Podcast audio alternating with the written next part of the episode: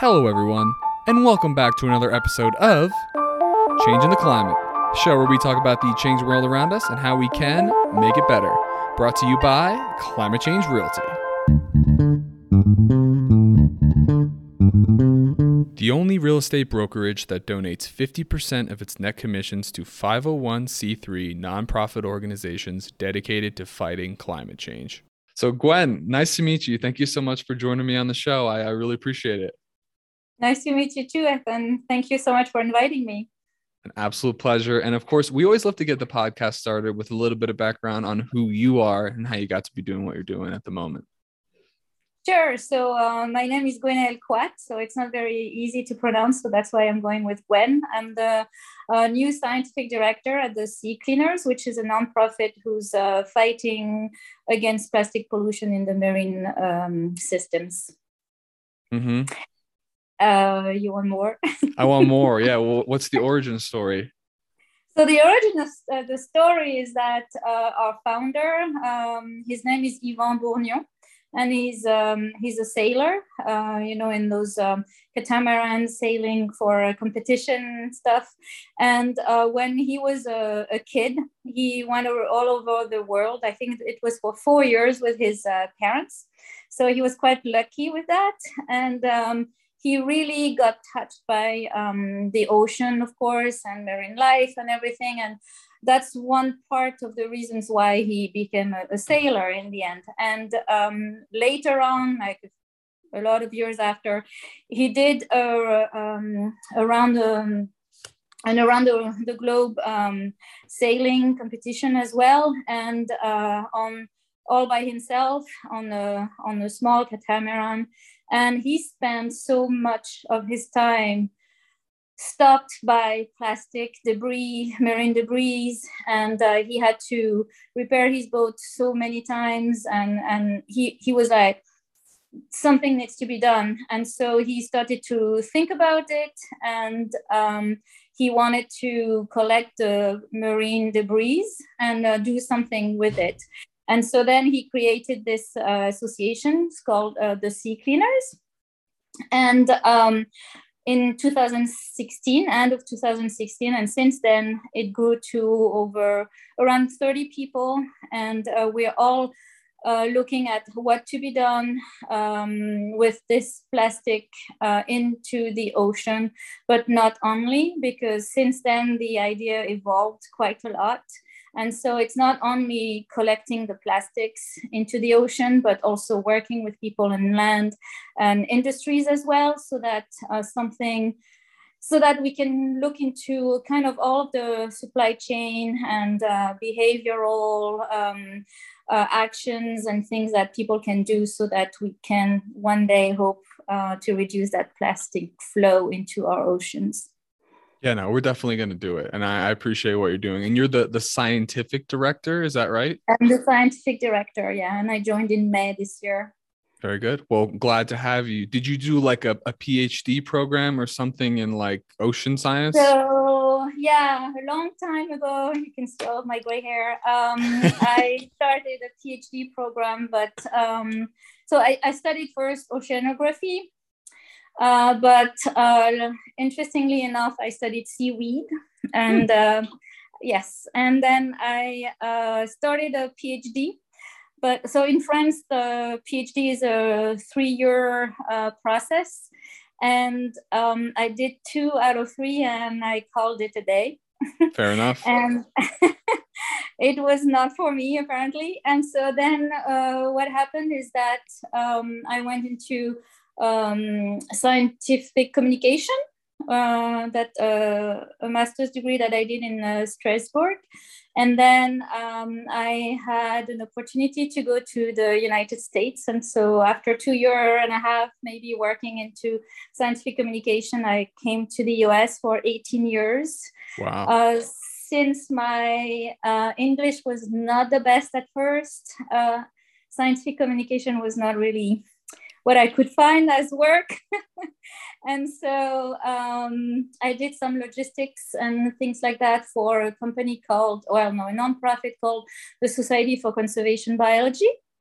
I was their uh, annual meeting coordinator. So I was working with uh, conservationists and uh, practitioners all over the, the world uh, to put uh, conventions together so that they could um, talk about everything conservation. And um, that was really interesting. But unfortunately, as we all know, what happened in 2008 um, and you all know big and especially you since you're a realtor uh, right. the the housing bubble kind of um, really hit the us pretty hard and hit the society for conservation biology hard as well. So um, then what I did, I reinventing myself again. I started working for AAAS, the American Association for the Advancement of Science. And um, I worked into uh, a topic called um, biosecurity. And uh, that has to see with um, uh, really looking at all of the um, uh, laboratories around the world, um, especially for me, uh, the uh, Muslim majority countries. Um, so I started working from um, Morocco all the way to Afghanistan, Pakistan, um, and uh, putting meetings together so that we could um, talk about ethics and biosecurity and biosafety of uh, all everything starting from the pathogens into the labs to the, the faculty, students, workers, everyone, so that we could do something about um, making sure that those pathogens wouldn't end up in the wrong hands. Um, and then sure. the and then nature did that for us in 2020, as we all know. So I've heard, and, yeah. Um, and so then after that, um, I left the I left the US unfortunately because oh, wow. I was like, it's about time to go home, and I couldn't really stay in and you know all that jazz personally. And so I came back to France, and uh, I was lucky enough to go back to my first love, which is the ocean, and work Very for cool. against plastic pollution. You didn't want you didn't want to hang out and get join all the riots. I, what no, I, thank you. yeah, what I do want to ask you before we move into talking about the ocean and plastic pollution is sounds like you've spent about half of your life in Europe and half your life in, in the US. I'm curious what your perspective is on the differences in culture between specifically when it comes to respecting scientific literature in, in America versus uh, back in Europe or around the world in general. Well, I guess it depends who you're talking to, right? Sure. So uh, some people really do respect science and uh, everything science, and uh, maybe sometimes it's becoming a religion as well. And other times it's like anything science and you're the devil. and um, so, and you know, I was in Washington, D.C so it's very wonky over there right sure. so uh, it's it's a different culture as well so um, for me as a scientist uh, of course science is very important and inform everything we should do and how and why um, in France, you know, we have our issues too with the pandemic. A lot of people don't want to get vaccinated either.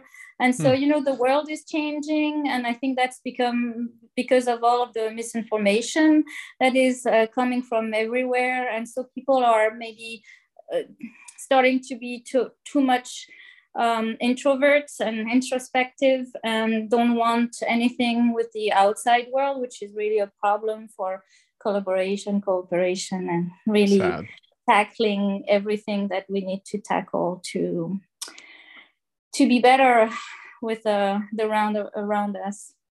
We're gonna fix it, Gwen. We're gonna we're gonna get some collaboration going. There are some really okay. amazing programs and people that are working on fixing this issue. Um, it's all about tackling large corporate institutions that not ne- don't necessarily have their ideals aligned with the good of humanity which is why i really try and promote nonprofit organizations or for-profit organizations or individuals who are promoting ideals about creating a system that is um, at the forefront of benefiting not just humanity but um, just all life in general you know i'm all about the whole regeneration thing um, so so what i wanted to talk about to begin this conversation is um, can we recycle plastic? Because I think a lot of people think that you just toss your plastic into the recycling bin and then it gets remade into another piece of plastic.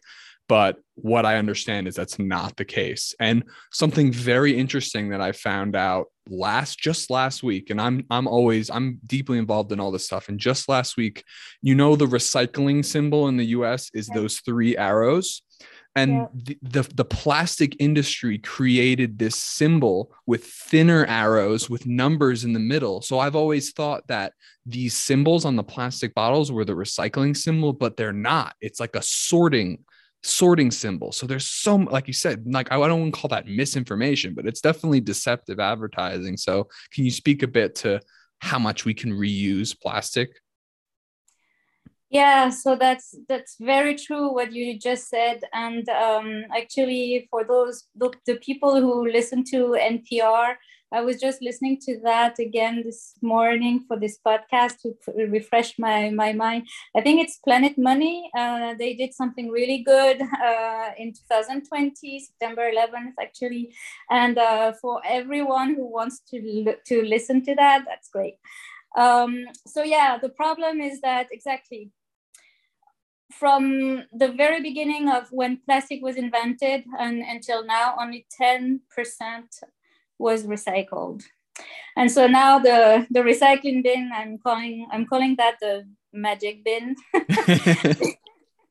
because, you know, people, yeah, that's what, you know, and that's what everybody told people is that you just recycle and don't worry, we'll take care of it.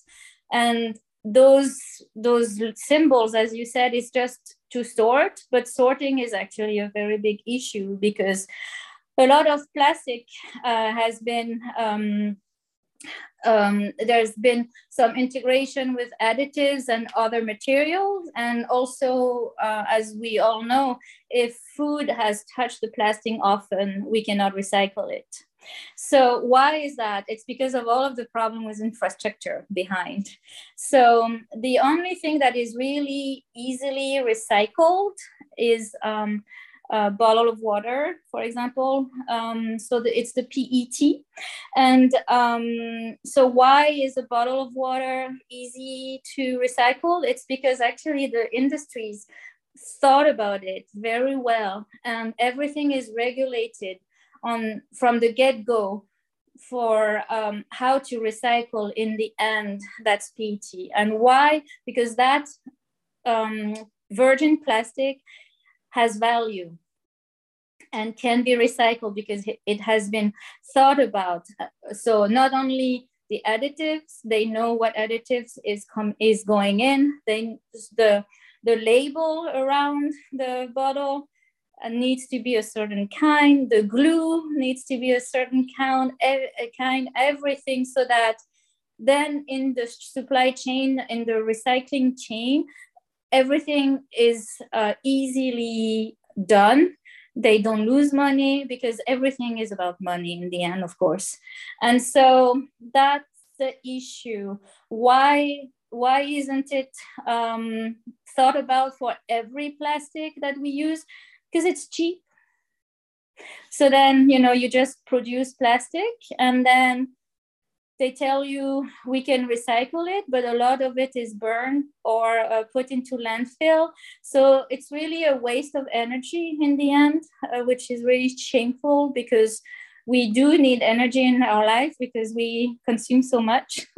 and uh, so if we could think about and really regulate how plastic is made for what and really basically go back to what plastic was intended for, uh, at the when it was created. It was a noble uh, material. It was to replace ivory the very first first plastic because they didn't want to use it from elephants or else and so why not try to really look into it so that it could be recycled in the end and uh, do really do work on the infrastructure as well but not everybody can afford that either. Sure. Ivory like for pianos? Like what what else was that used for? Yeah actually it was for the the billiards the ball the the balls oh. you know? yeah, yeah. Yeah. And so um they there was a push at some point. They wanted to have something else because they thought that um, we shouldn't use ivory anymore. And so they, uh, it was bakelite, I think they called it. And so that's how plastic was that as an industrial material, that's how it was created. Yeah, very interesting. Well, there's no doubt it's an essential part of the way we live our lives now, but there are certain things that can change. Like, for example, I've got the headphones in my ears right now that are made out of plastic. Um, but that that figure that only 10% has been recycled is very startling. And I find it interesting that um, you say water bottles are one of the best things to be recycled because that's like one of the main things that people replace. So it's like they're still using all of the bad stuff.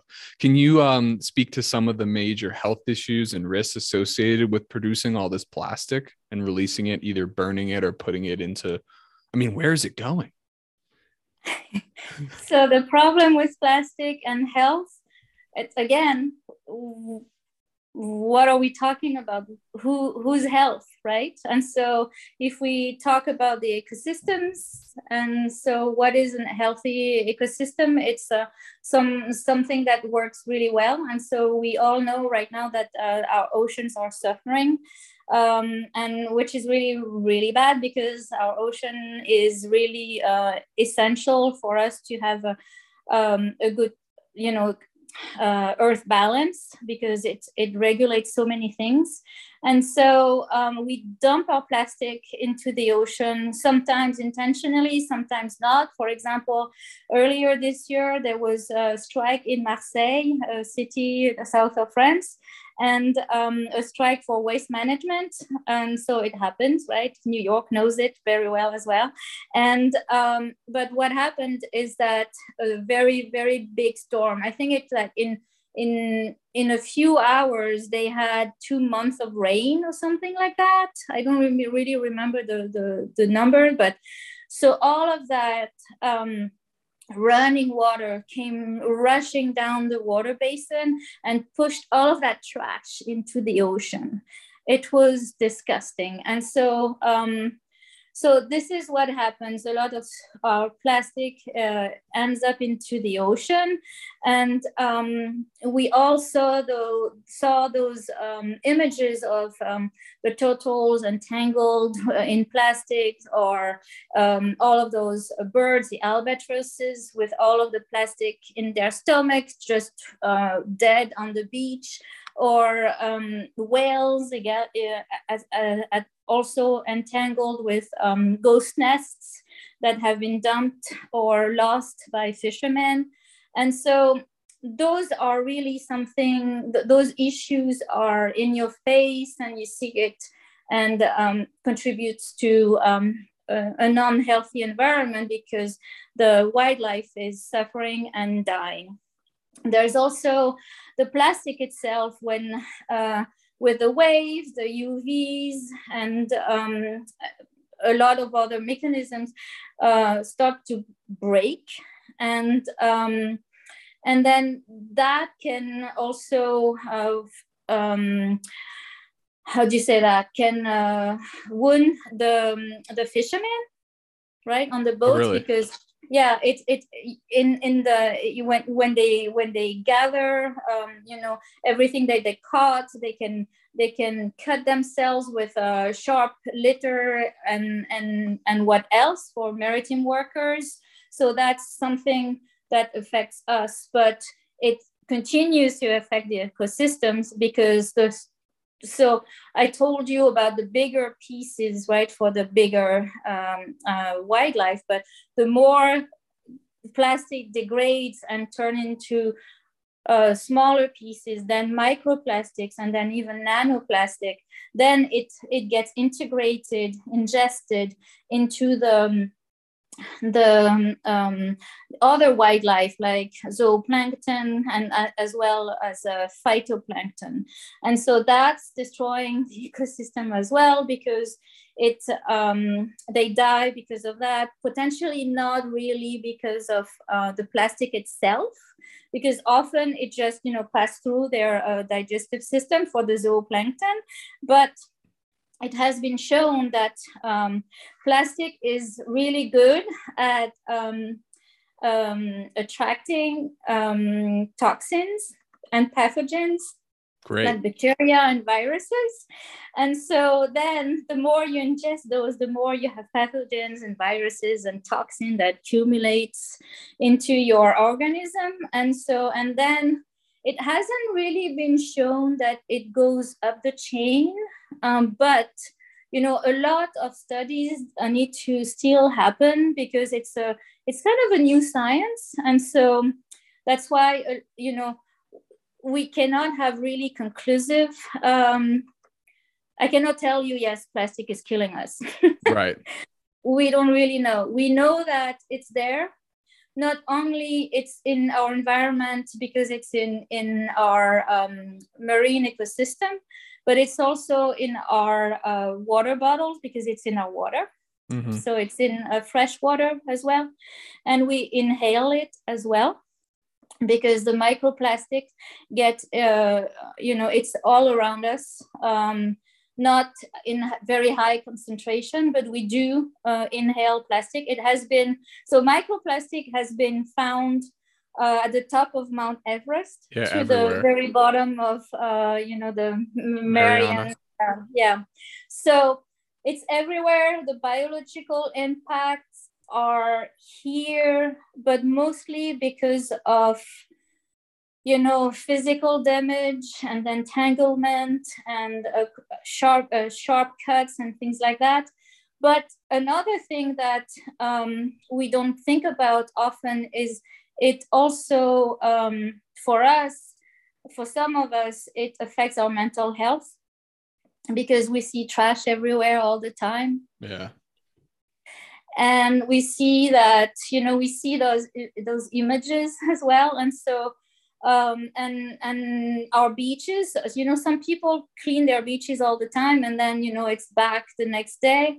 Um, and for me i'm, I'm lucky I, I live in brittany right now so you know with the I, I find uh, some pieces of plastic here and there it's fairly pristine because there is that collect uh, you know collection of uh, waste that is really good in France. So there we have a, a good infrastructure, but not all of the uh, countries can say that, and so it's everywhere. Of course, uh, those people also often they have other things to think about than looking at trash around them because they need to what they're really uh, looking into and what they they um, face every day is what am I going to eat the next day. Sure. But it's still it's there, right? It's right. Uh, and so it's it's something that it's really a problem that is we have to face it everywhere in what we ingest, what we breathe, what we see, what we hear, and so it's it's we have to face it and we need to do something about it. But sometimes it's so overwhelming that we we just hide ourselves and we don't we can't really all alone it's something that we cannot do right yeah i really appreciate you bringing up that mental health point because i had never thought of that when i was when i was traveling around Europe after I graduated from college, I remember seeing like trash on the ground and thinking it just makes you like depressed. So I had never even considered that. Also, we've we've said on this show before that you know we ingest around with all you know whether it's in the air, in the water, anything we ingest around three grams a year is estimated in plastic, which is about the size of a uh, credit card. So that's very interesting. Let's talk about um, how you guys are trying to fix the problem over at the Sea Cleaners. What kind of what is like the main project that you're working on at the moment? So the main project is really um, collecting plastic waste, right? And uh, that will be done mainly with the Manta. And so the Manta is our flagship and it's uh, a big catamaran that is going to be built uh, in 2024. A we big what? In, catamaran, what? catamaran, a big what? Catamaran, catamaran. You know, it's the you know we don't say that you. Is that like a sailboat? It's a sailboat. Yes. Okay. you don't say catamaran. No? I'm not a big sailor. I used to, so I used to do sailing at summer camp on the lake, and I always got like everyone else knew how to do it, and I didn't know how to do it. Okay, yeah. I won't. I won't take that against you. no worries. so uh, I don't sail either. I just I kayak. Um, so Easy. so we collect plastic. Yes.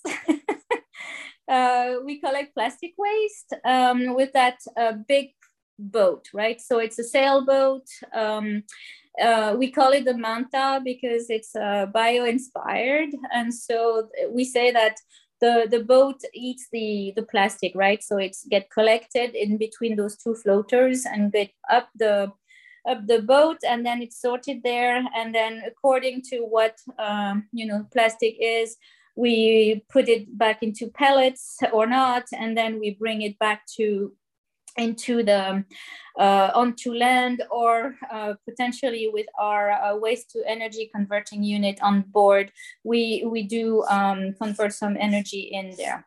So um, but that's that's the big boat.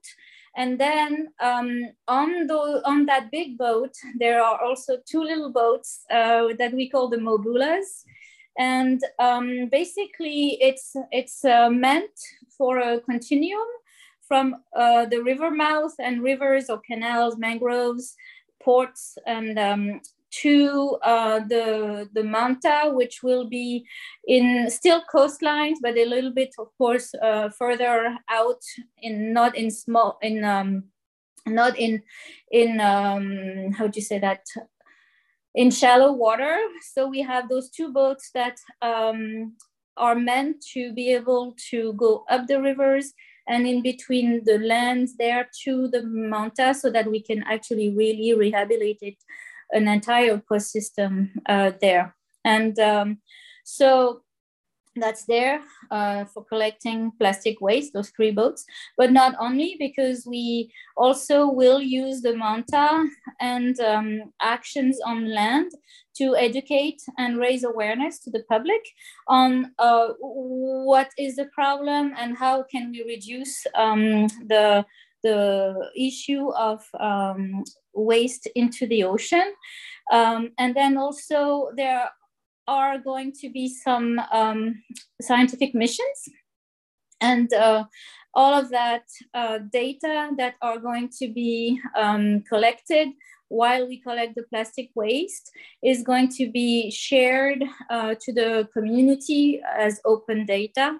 And finally, we want to, um, by working on land with um, the stakeholders that are into that uh, supply chain of plastic one way or the other, um, we want to integrate the local circular economy but not well I, I, with bringing solutions but you know of course it's by integrating it and not coming you know as colonizers and sure. uh, but really talking uh, with locals to understand what the problem is how can um, we with our um, vessels the mobula the two mobulas and uh, the manta how we will um, be able to support what they want to do uh, if they have a plan or work with them with a plan if they want to. And of course also uh, work with the scientific community on the ground to collect and um, samples and then study the plastic on site. That's amazing. Um, where where is there like a particular geographical area where you guys are thinking of implementing the project yeah, so far um, our goal is to go to Indonesia next year with the first boat that we built, the Mobula 8. So yes, I didn't talk about there are the two boats. One is called the Mobula 8 because it's kind of eight meters long, and uh, the other one is called Mobula 10 because it's kind of 10 meters long. And right. um, the Mobula 8 is uh, built and done, and um, we are looking right now at um, you know shipping containers because it can be put onto a, a shipping container uh, into a container to be shipped to Indonesia. Why Indonesia? Because um, unfortunately, it's one of the countries where the pollution is the one of the most the, you know one of the major issues over there is uh, plastic I've seen pollution. It. I've been there. I've yeah right and so it affects so many things for them uh, it's it was a pristine um, destination bali or everybody knows bali unfortunately there's a, so much plastic every day uh, dumped into the ocean or on the street everywhere. It's it's so bad that um, the Indonesian government has has decided to. Uh, their goal is by 2025 to reduce waste, any type of waste, by 75 percent. So that's a very ambitious goal, but you know the goal is there. And when we launched our boat, also the Mobula 8 in Paris last June, uh, we invited, of course, the many um, embassies and uh, a few countries um, uh, came to see us, saying uh, saying that they were interested in um, working with us, them, uh, with us, collaborating, so that we can we can help them um, with uh, rehabilitation of some ecosystems. Because of course, those countries are really big as well, so we cannot do everything and um, so Indonesia first, and we chose Bali uh, after talking actually with a lot of uh, stakeholders on the ground. And at first, we thought so many so many people are already you know um, involved, and Bali must have been taken care of. But no, because the problem is so huge that um, even if there are uh, actions already, um, more is needed. And so um, we are going to Bali with the Mobula 8, and uh, we hope that, that it's going to be, to be shipped fairly soon. Uh, as you know, there's a lot of um, issues with um, travel. the travel, but also uh, containers are um, in high demand and the hmm. supply mm. is getting low. And uh, so after the pandemic, everything is much more difficult to do.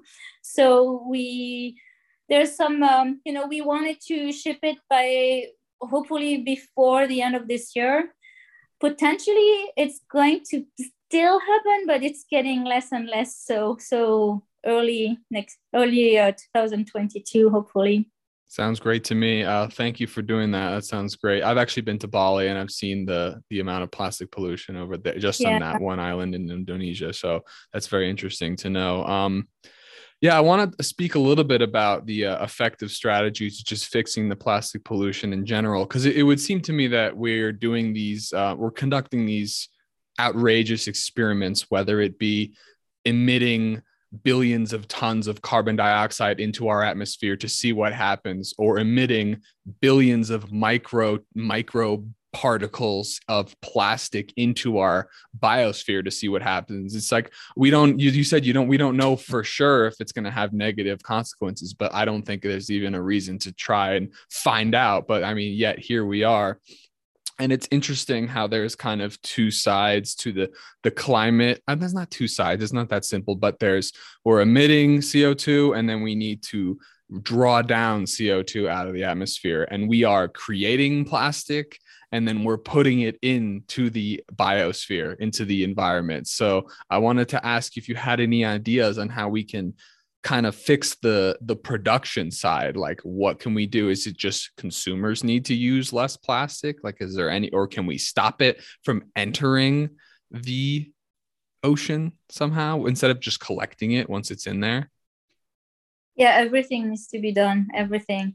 So um of course everybody is talking about what what we call ourselves even now consumers what the consumers need to do.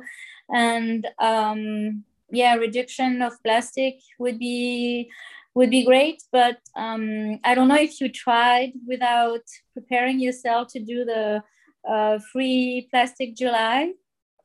Um, i'd be down. I'm working on going zero waste.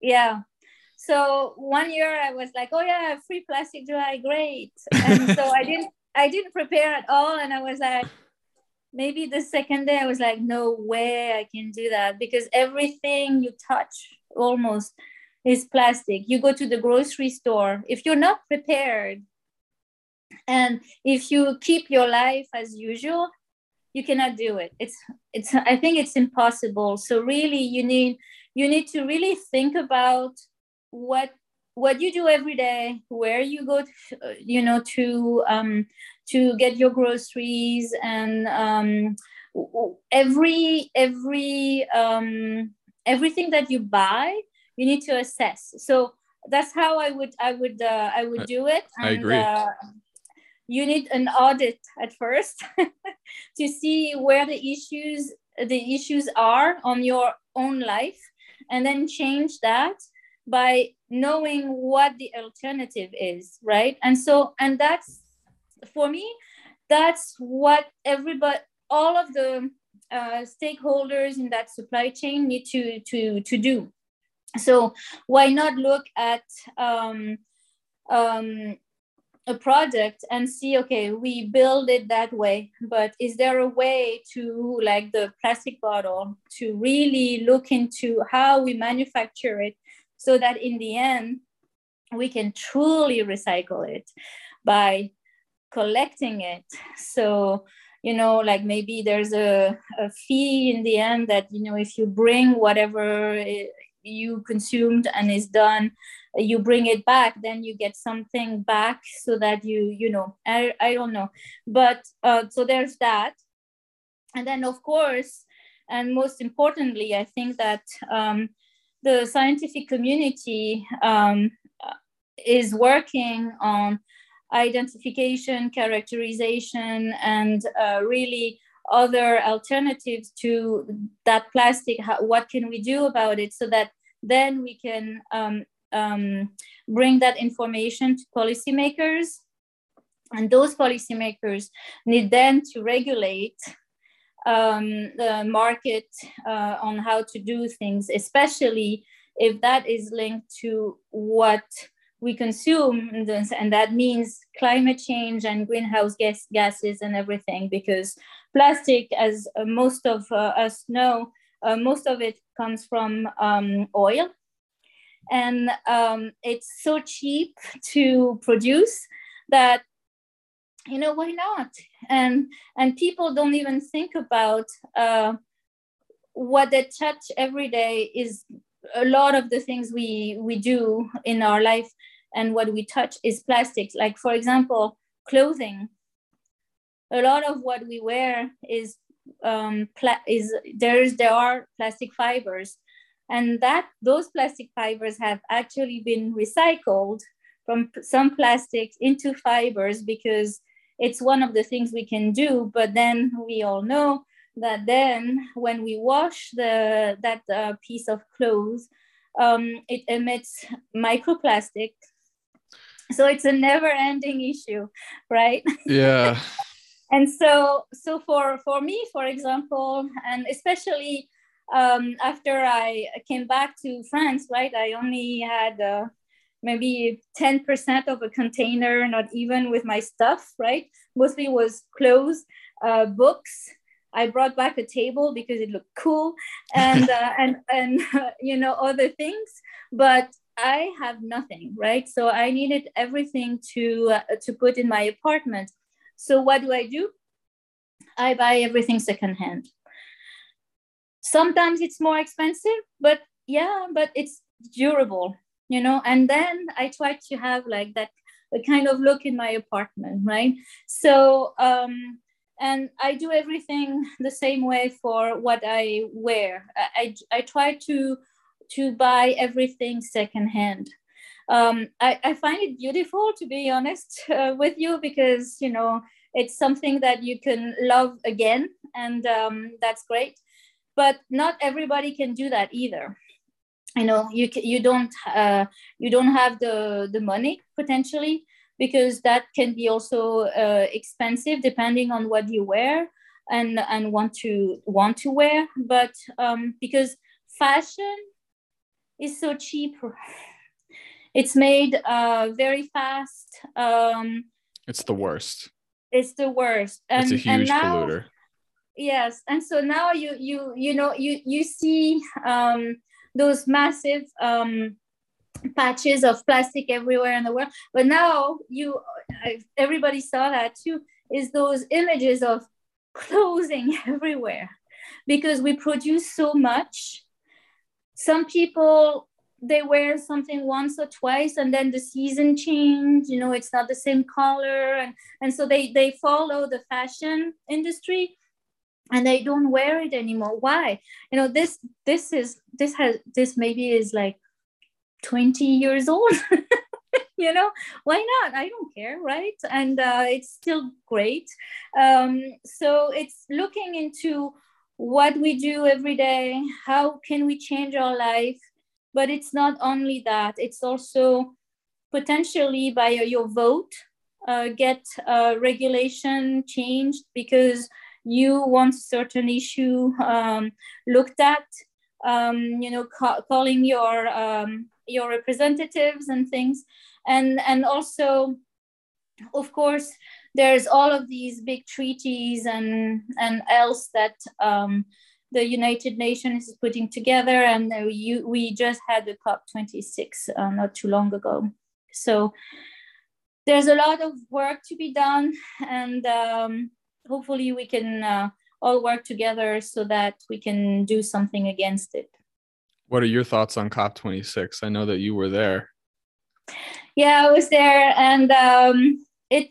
I've never been to a conference that was so over, overwhelming. uh, I wasn't very prepared for it actually, and uh, because it was really hard to know where to go because there was so much going on all at once and everything was so interesting. Um, i didn't I, I didn't have you know the the cool um, badge that could uh, lead me into the negotiation table and you know listen to that that could have been cool too but and um, so i was um, i was in the zone for the you know the the, the public and um, so that that was really great to be there but at the same time it was sad because there was so much hope uh, with the cop 26 and i think it didn't it, it, it didn't produce in the end. But i think that having people to understand that um, you know first of all it actually accomplished something that it was in the forefront of everything for so long and so people talked about it right? And people talked about what the goal was uh, to you know keep temperature temperature rise under 1.5 and we're not there. It's not going to happen. It's not going to happen. And with the um, ipcc uh, report as well you know we all well those who uh, are informed or I read you know, some listened. of it. Yeah, the IPCC report's pretty startling. Yeah, and for once they use strong language, right? Mm-hmm. And we can see that not much is happening still, and so what? So mitigation is not enough anymore, and so we need to think about adaptation and so because let's face it we're it's already there. We saw like in the last two years with all of the fires and the flooding it's it's there. And so what can we do about it? And what can we do in our daily life to try to adapt to it?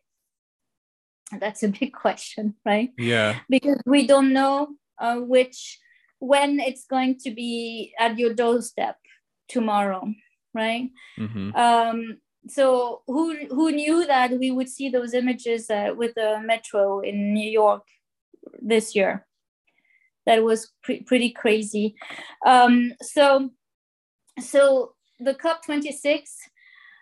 I think helped to to to show people that maybe the leaders, some of them, those countries that are the most burdened with it, are mostly doing a lot.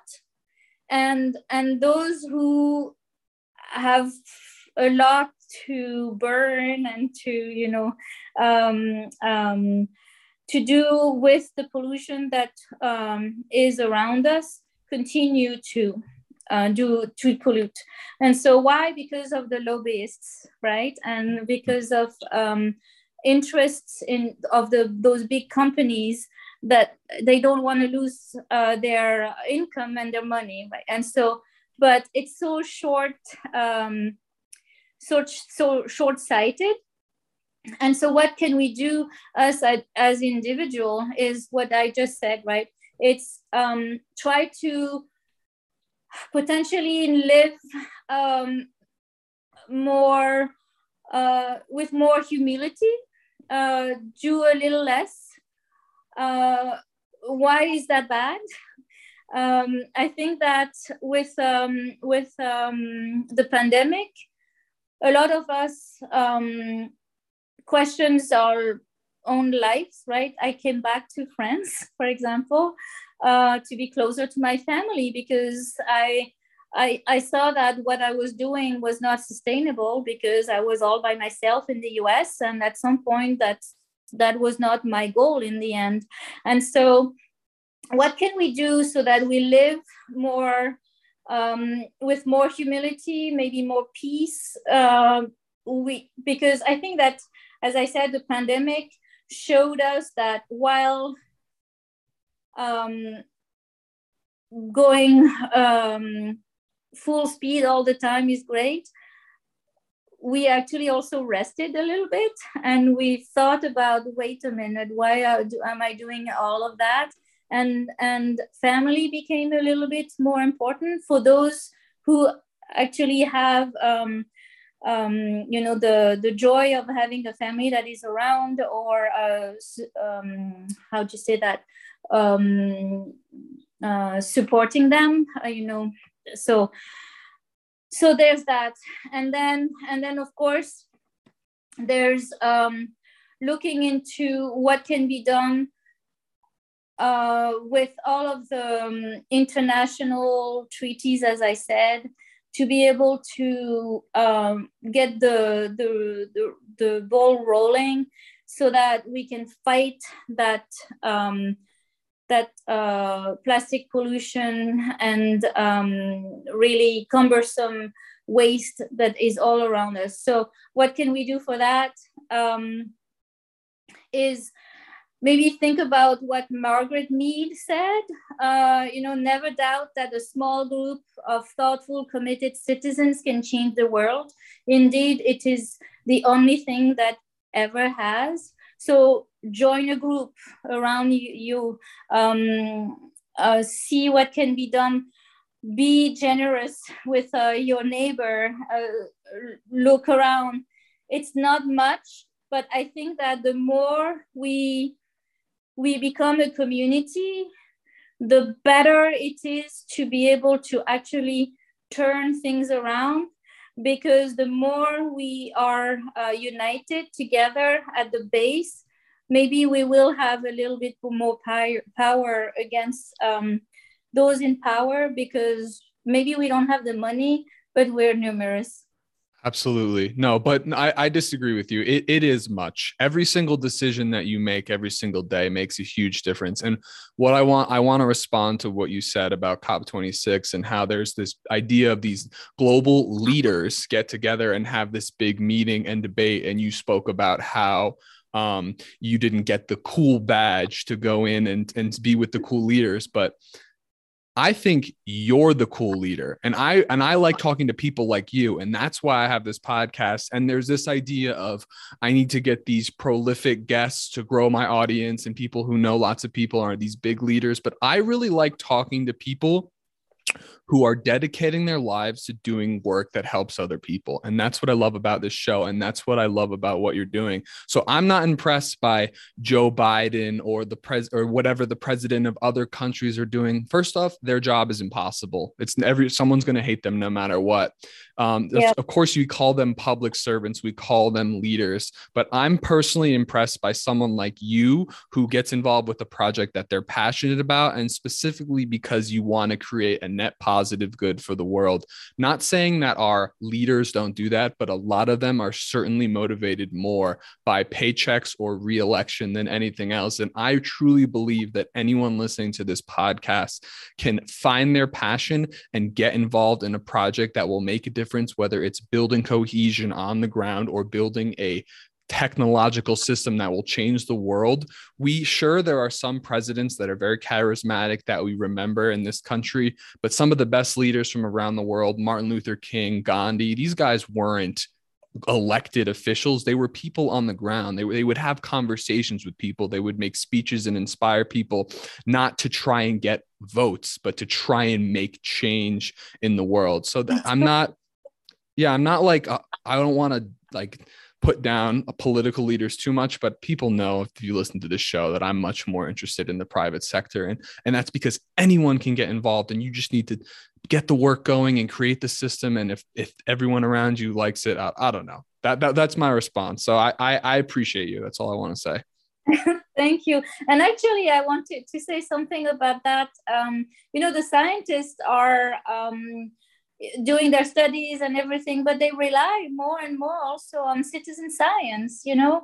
It's something that is really important especially that when those um, issues that we're confronted with are so huge and they affect um, all coastlines everywhere um, everything the data that is uh, collected every year uh, uh, for cleanups and things those are um, actually used by scientists in the end and they, they can characterize identify really understand the problem way more than what they would be able to do all by themselves because the scientific community is is rather small for plastic pollution still right and so and so um, we we know citizen scientists with you know the birders are looking at every year they count the birds. Well now that every year we count plastic as well right? And so uh.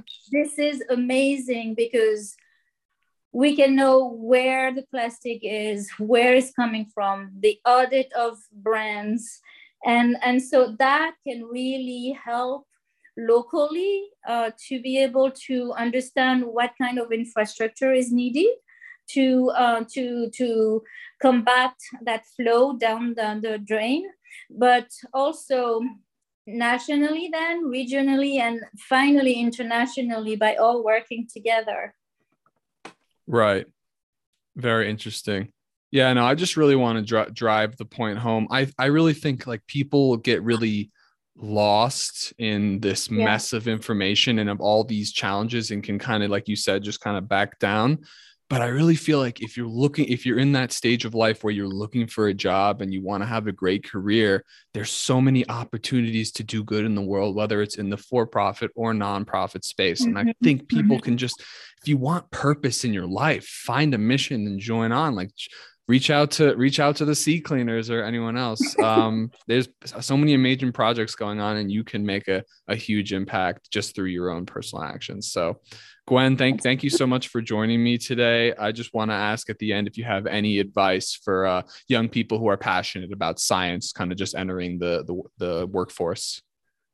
Yeah keep doing it. Keep uh, you know the world needs you and um, there are so many uh, great great actions put together by young people. Like we work with um, an organization called Bye Bye Plastic Bags in Indonesia, and um, and there are so many more all around the world on everything from human rights to uh, women issues to plastic pollution to uh, immigration um, and saving them, uh, you know, um, in the Mediterranean, for example. So really believe in the work you do. And eh, even though sometimes there's conflict you know there's always conflict between human beings and organizations and stuff like just look at the mission.